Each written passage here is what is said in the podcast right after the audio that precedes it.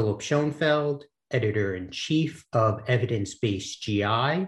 And today I'll be talking with Jill Deutsch, assistant professor of medicine and director of the Functional Gastrointestinal Disorders Program at Yale in their Division of Digestive Diseases. We'll be discussing our commentary, treating all the symptoms of IBS-C. Linaclotide significantly decreases abdominal pain, bloating, and discomfort. And this is a review of a recent phase 3B randomized controlled trial published in the American Journal of Gastroenterology, which was entitled Efficacy of Linaclotide in Reducing Abdominal Symptoms of Bloating, Discomfort, and Pain, a phase 3B trial using a novel abdominal scoring system. Let's get into it. You know, Dr. Deutsch, from your perspective, why is it important that linaclotide, a treatment that's been around for quite a few years, have an additional randomized control trial to demonstrate its ability to reduce bloating or abdominal discomfort or abdominal pain symptoms? That's a great question and a really um, hot topic in the treatment of IBS for a lot of our patients. Um, think as gastroenterologists, it's really easy to treat the symptoms that are quite tangible to us, mostly constipation or fixing somebody's bowel movements, whether that's the frequency or consistency. But oftentimes, um, those more nuanced symptoms of bloating, pain, and discomfort seem to kind of get lost in the weeds. Um, and so, those are often the ones that are the most important to our patients initial studies that were done with linaclotide and most of the other medications, right, use these FDA predetermined endpoints towards improvement of those symptoms. But what was really interesting about this study was the patient reported outcomes of improving um, the abdominal symptom scores for patients who took linaclotide. So it was a unique approach, and I think hopefully means a lot to our patients that we're taking into account their specific reported outcomes and how this medication was helpful. Yeah, there are a couple of really key points there. As you said, it may be easy for us as gastroenterologists to focus on improving stool frequency and stool consistency. But as the recent ACG guideline on the management of IBS reported, uh, many over the counter therapies for IBS-C, like osmotic laxatives, will improve stool frequency and stool right consistency, but not necessarily improve abdominal pain. And that's the symptom that frequently drives patients to go see a physician and certainly can be a difficult to treat symptom given the kind of medications that we have. Absolutely. I think that's so important not to forget in IBS as a syndrome, right? Is that it's primarily driven by the abdominal pain, and that's often the most bothersome to our patients. But as providers, that's something I think that we can easily forget about. And so having this data from uh, Dr. Chang's group is really important towards driving that point home. Now, you mentioned that they're using a novel scoring system here. This is a new FDA uh, approved patient reported outcome where patients report their improvement in abdominal pain or abdominal discomfort or bloating. Can you tell us a little bit more about exactly what the authors did in this study? Absolutely. So the abdominal score, or um, AS, and what's reported in this study is a composite score of patient reported symptoms on a daily and weekly average over the course of this study. Um, taking into account abdominal pain, abdominal bloating, and abdominal distension. Now, again, as um, lay people, so to speak, those things all sound very similar. Uh, but we know as gastroenterologists that abdominal pain is something slightly different than abdominal bloating, whereas abdominal bloating is a subjective or described phenomenon. We know that abdominal distension then is more objective phenomenon of what we can see or observe. So having a composite score of all of those um, helps us to understand more nuanced and exactly how our patients are feeling when we use medicines like linaclotide or others like it. And the abdominal score is a, uh, a sub piece of the new patient reported uh, outcome measure that was talked about in this study. So this was a 12 week randomized control trial in IBS-C patients where they received either 290 micrograms of linaclotide or placebo. And primarily they completed their diary score on a scale from zero to 10 each day to record severity of bloating or abdominal discomfort or abdominal pain. And then the primary endpoint was looking at what the decrease was right. um, in those symptoms from baseline. And, you know, they also looked at, since this was a 12 week study, whether or not patients achieved at least a two point reduction in pain from baseline um, for at least six out of 12 weeks, which again goes along with these complicated FDA approved endpoints.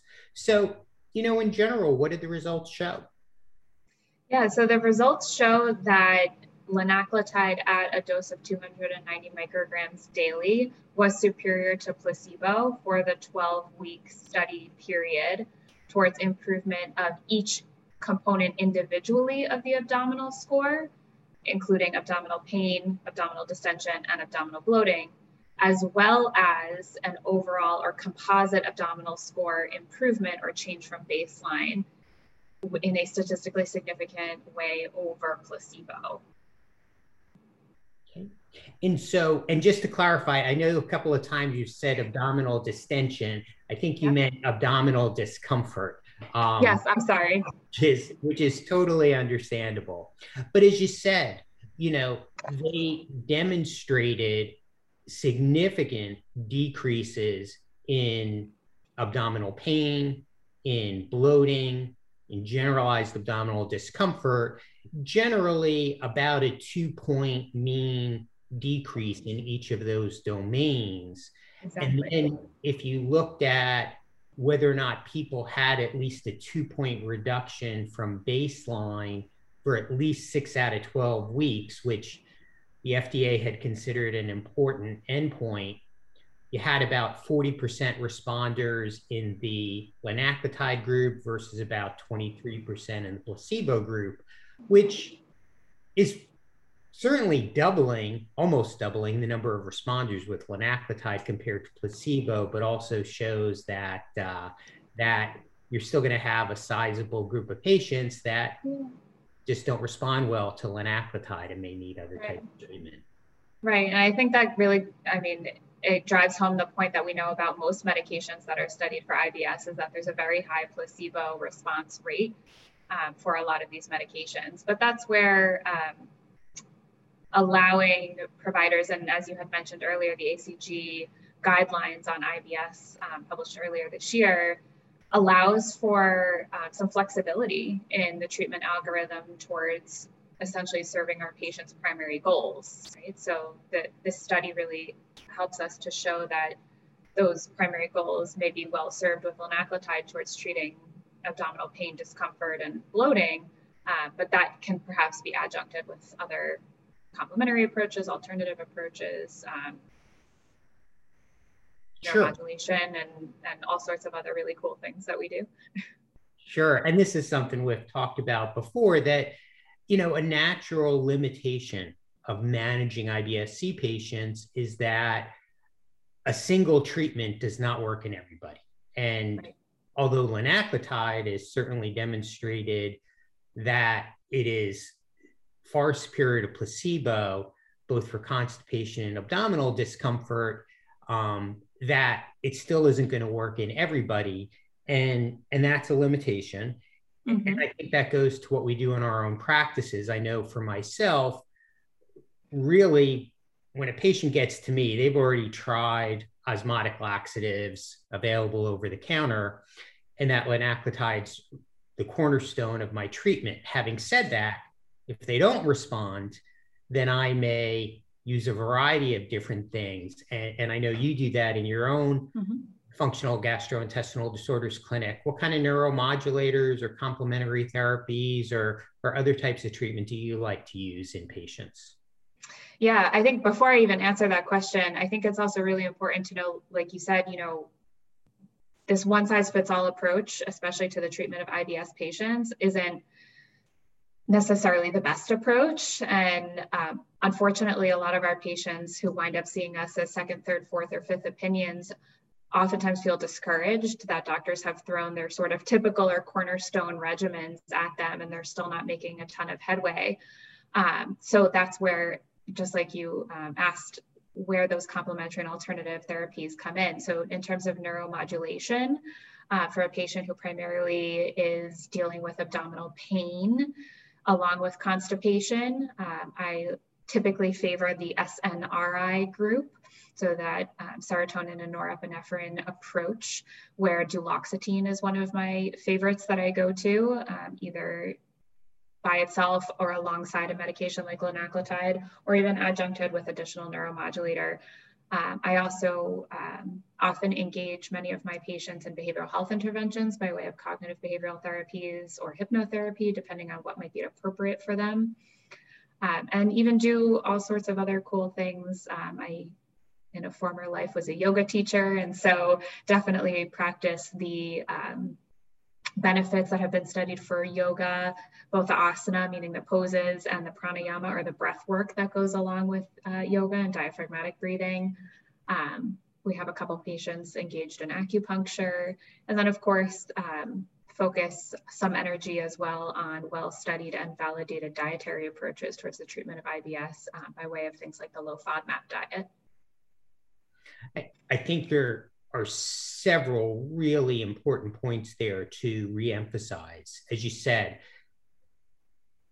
many gastroenterologists may feel uncomfortable using neuromodulators, and yet I've had a lot of favorable experiences using a neuromodulator like duloxetine, trade name Cymbalta, usually starting at 30 milligrams a day and then upping it to 60 milligrams a day um, although that is off label for IBS-C, it is FDA approved for neuropathic pain. Um, I've been fortunate enough, as you said, to work with a great cognitive behavioral therapist who does specialize in taking care of patients with GI disorders. And having her uh, therapy sessions with the patients, as well as guiding them to do yoga, to do breathing exercises, to do relaxation techniques can make a big difference. And so for the people out there listening, you know, this is one of the benefits you can hopefully get by referring people to a academic medical center. Um, I do want to finish up with one other point that you mentioned. So you mentioned using diets. You know, where do you think low FODMAP diet fits in here with these kind of patients? I think there's definitely a role for it in the right or sort of selected population. So um, IBS or disorders of gut brain interaction are a really interesting space to be working in when we talk about dietary recommendations because I think we find, or at least in my practice, I've found that a lot of people walk in the door already having tried three, four, or a mm-hmm. half a dozen different approaches or modifications to their diet. Often that's dairy free, gluten free, um, no nightshades, et cetera, et cetera, um, where um, people then are already walking in the door very restricted on their diet. And so I think any diet recommendation that we make, and especially the low FODMAP diet, which can breed a very restrictive sort of um, plan, has to really be undertaken at the guidance of a skilled dietitian or nutritionist who understands that this is not just a be all end all approach to how people should eat, but rather is a phased approach towards working to the improvement of symptoms and then the freedom to reintroduce foods back in order to gain more control over symptoms and have an increased variety in their diet. So in my personal practice, the way that I approach any dietary modification is ultimately to try to liberalize somebody's diet by giving them foods that are not irritating, but hopefully providing them with options that can be subbed out for those maybe bad foods um, and to give them some relief or, or more options to go out to restaurants or enjoy dinners with their family or go on vacations where they're not having to think about it so much. That that is such an important pearl there about working with a dietitian um, and recognizing that low FODMAP diets are not bent not meant to be restrictive in right. perpetuity that they can certainly be good for IBS patients who are suffering from a lot of bloating and they go through a restrictive phase for mm-hmm. about mm-hmm. four weeks. But then after that, working with the dietitian, they can add back in foods that, as I sometimes call them, are maybe medium FODMAP, not high FODMAP. right. um, and even for for gastroenterologists out in the community, it may be worth the effort to try to find a dietitian and work with them. Although your Medicaid patients may not be able to afford a nutritionist, a lot of nutritionists or dietitians do not have high out of pocket fees. And the ability to have a dietitian to really spend the time working with your patient and educating them, I think is worth it if you're going to mm-hmm. recommend a low FODMAP diet. Absolutely. Okay. Yeah, absolutely. It's you want to make sure that you're keeping people safe um, and not breeding unfortunate new problems um, just because we don't have help. All right, we always want to get the help.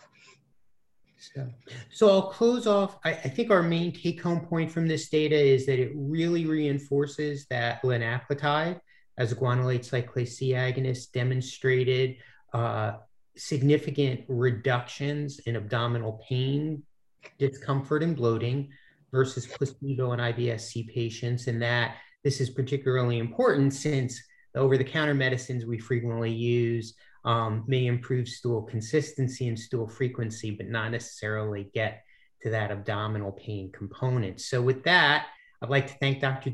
Deutsch for joining us today and we'll be talking to you soon in another podcast. Thanks so much for having me, Dr. Schoenfeld. I appreciate it.